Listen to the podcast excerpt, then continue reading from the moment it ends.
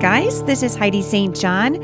Thanks for listening to the podcast today. Today is Wednesday, and I'm going to be finishing up a series I've been doing called Big Picture Parenting. So it's sort of this idea of looking at what you're doing with your children from sort of 35,000 feet. So instead of just being down in the you know, in the just the everyday grind and just being able to see what's right in front of you, to sort of encourage you get above it and look down and see not only where you've been, but where you're going. A lot of times it helps to just have perspective. Uh, I have an uh, an Instagram. If you guys aren't following me on Instagram, uh, you can head on over and do that. I'm just at Heidi St. John over at Instagram. But I posted a picture.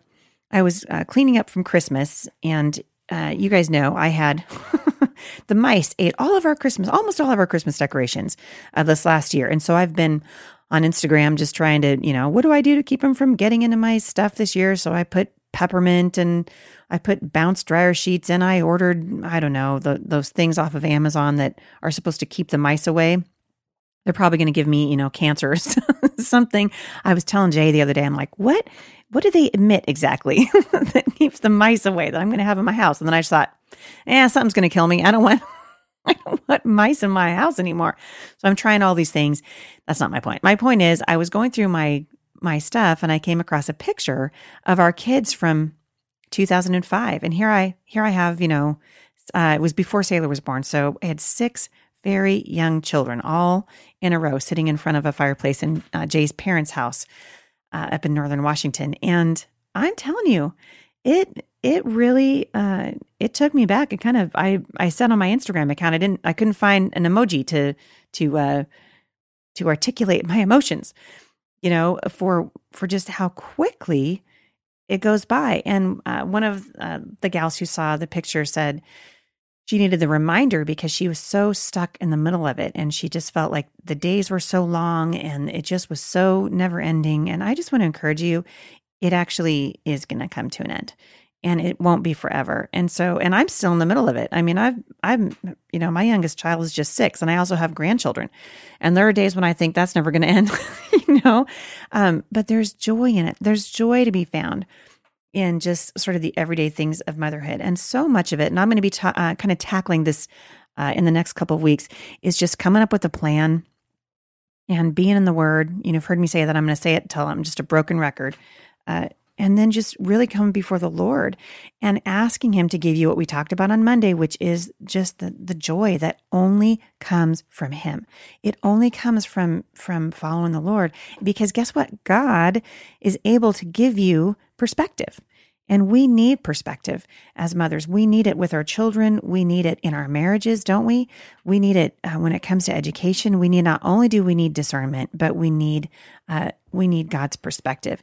And so I'm going to just encourage you a little bit more toward that today as I end with just one more uh, sort of um, character trait that I see that I have seen on all the ones I've listed for the last what is it now four episodes of the podcast are things that I've struggled with in my own family in my own life. So I I'm not trying to come across as somebody who's got all the answers, but I definitely want to lead you to the one who does because it looks different for everybody. Our families are all different, our kids are different.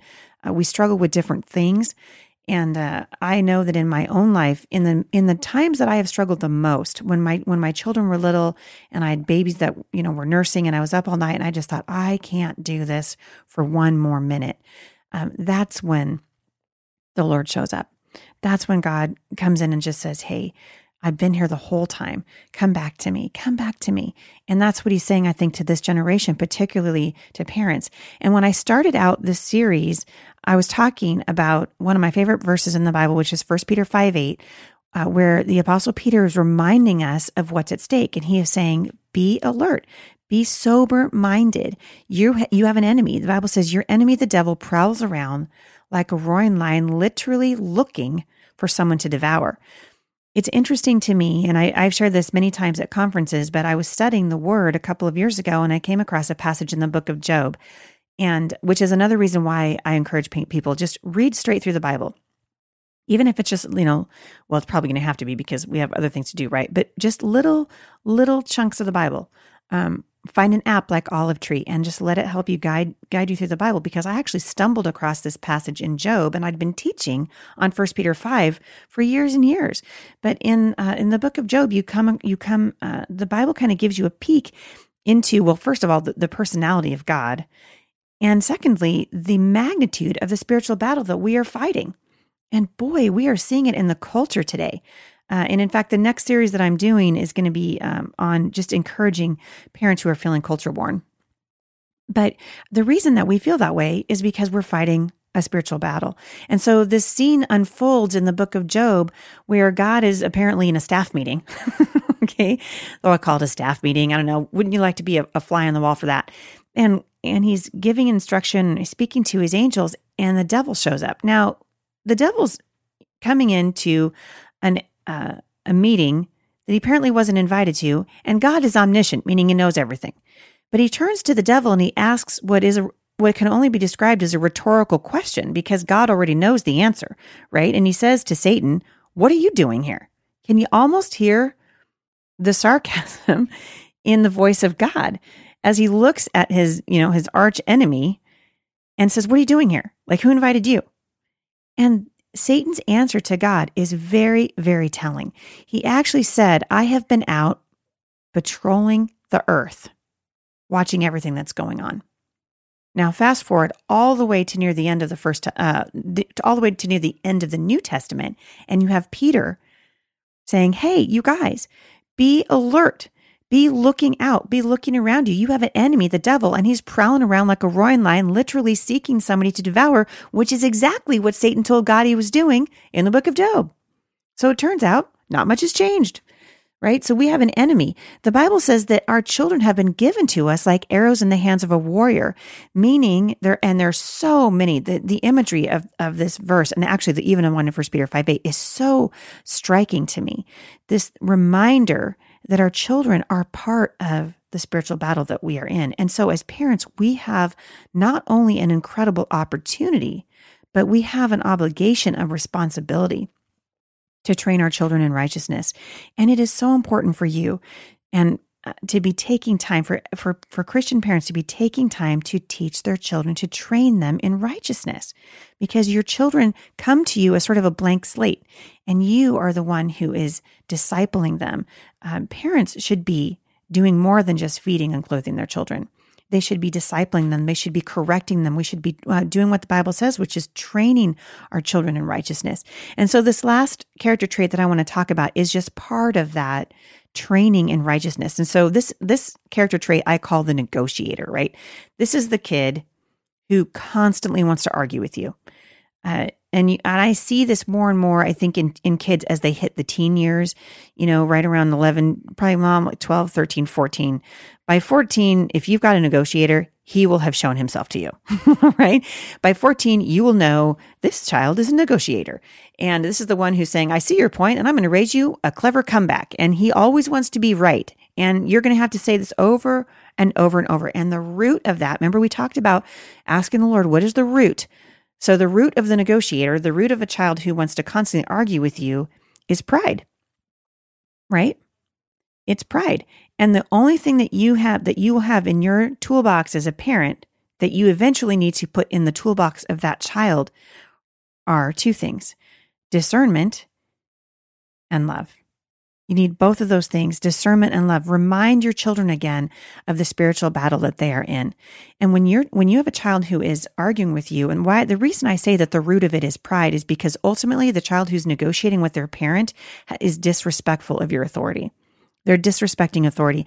Now, I've heard, you know, I've heard this been be argued about from different aspects through my 25 years of parenting. I hear people say, well, it's good for your children to be able to argue things with you. And yes, I can see uh, uh, places where that's not only warranted, but also appropriate. It is never appropriate for a 14 year old child to question the authority of their parents when he's been asked to do something like clean the garage. So I'm not talking about a child who questions your opinion about something or your belief about something. Those things are always up for discussion in our home as long as they are uh, discussed respectfully. And we've had, you know, we've had some, I would say, tense conversations in our home with our kids. But one thing that we do not allow in our home is disrespect. And and the times that it is allowed, I can guarantee you it's almost always because either Jay or I are exhausted. And we just are like, fine. You guys, do you know what I'm talking about? Those are the days when you're just like, you know, like I said before, here's 17 uh, DVDs that I watched uh, when you were three years old, and here you can watch them all day long. And I'm going to go eat popcorn in my bedroom by myself in relative peace because you just think, I can't I can't keep doing this. And I think the negotiator is the one who wears you out. At least it is in my life. The, the child who argues, this is the child who wants to wear you down. And so you need discernment from the Lord. That's why I said discernment is one of the tools that you really need in your toolbox when you're dealing with an argumentative child, because you need to know what, where is this coming from so that you can address it in such a way that the child actually listens to what you're saying because you have found the root of this child who who has the constant need to negotiate with you and question your authority and question whether or not you're right. Now, this is also a child who needs, I think, um, an extra uh, amount of prayer. That because I think parents who have kids like this need an extra amount of discernment from the Lord because sometimes the, the child, uh, the arguing is coming from a place of insecurity. And really, what they're saying is they want you to see that they're smart too. And I've had to look at myself in the mirror um, and say, Am I not encouraging this child?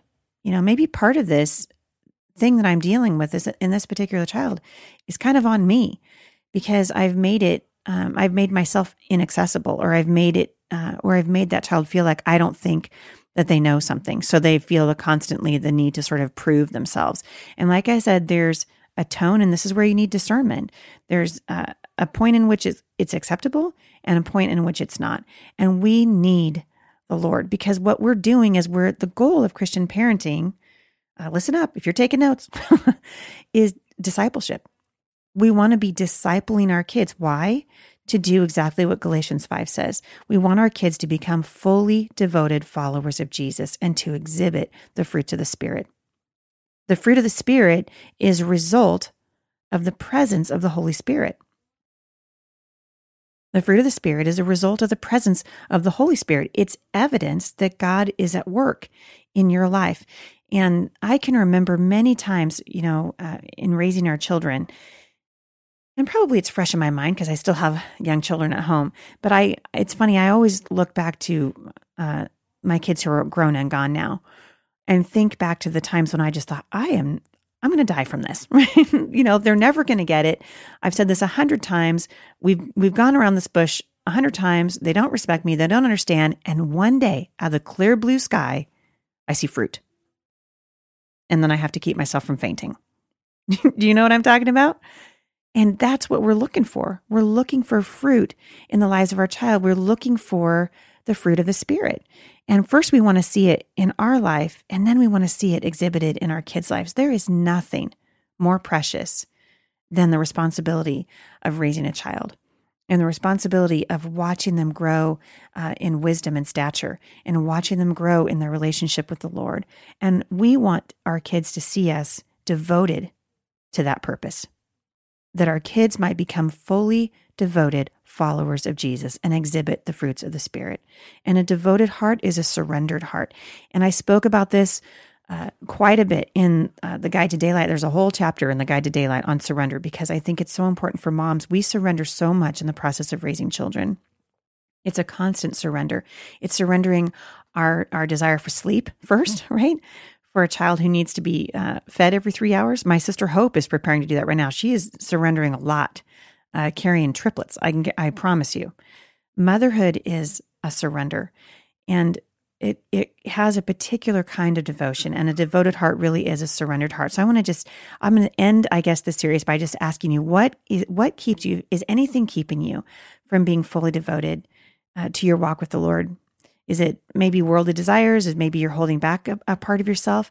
Think about the things that you might be holding back so that you're not holding anything back. And then identify what it is. Write a prayer of surrender to God today because God wants to use you in the life of your children. And He wants to use you in the lives of those people who are around you. Every person who is listening to my voice right now has a particular influence in somebody else's life. You have that influence by virtue of the fact that God gave it to you by the power of the Holy Spirit, and He wants you to grow. Why? So that we can do exactly what Paul said in Galatians 5:22, to become fully devoted followers of Jesus Christ and exhibit the fruits of the Spirit.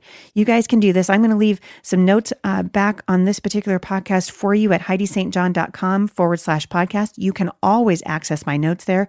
Don't forget, we're doing a scripture writing challenge. Uh, for the month of January and 2016, the entire year is up there. It is never too late to get into the Word of God. It is never too late to start. So if you haven't started, grab the printable off of the off the website. If you want to grab the printed version from 2016, it works just as good. Grab that too. You can find that. I'll link back to it today. And then join me as we journey together to become fully devoted followers of Jesus. I'll see you guys back here on Friday. For more encouragement, visit me online at thebusymom.com.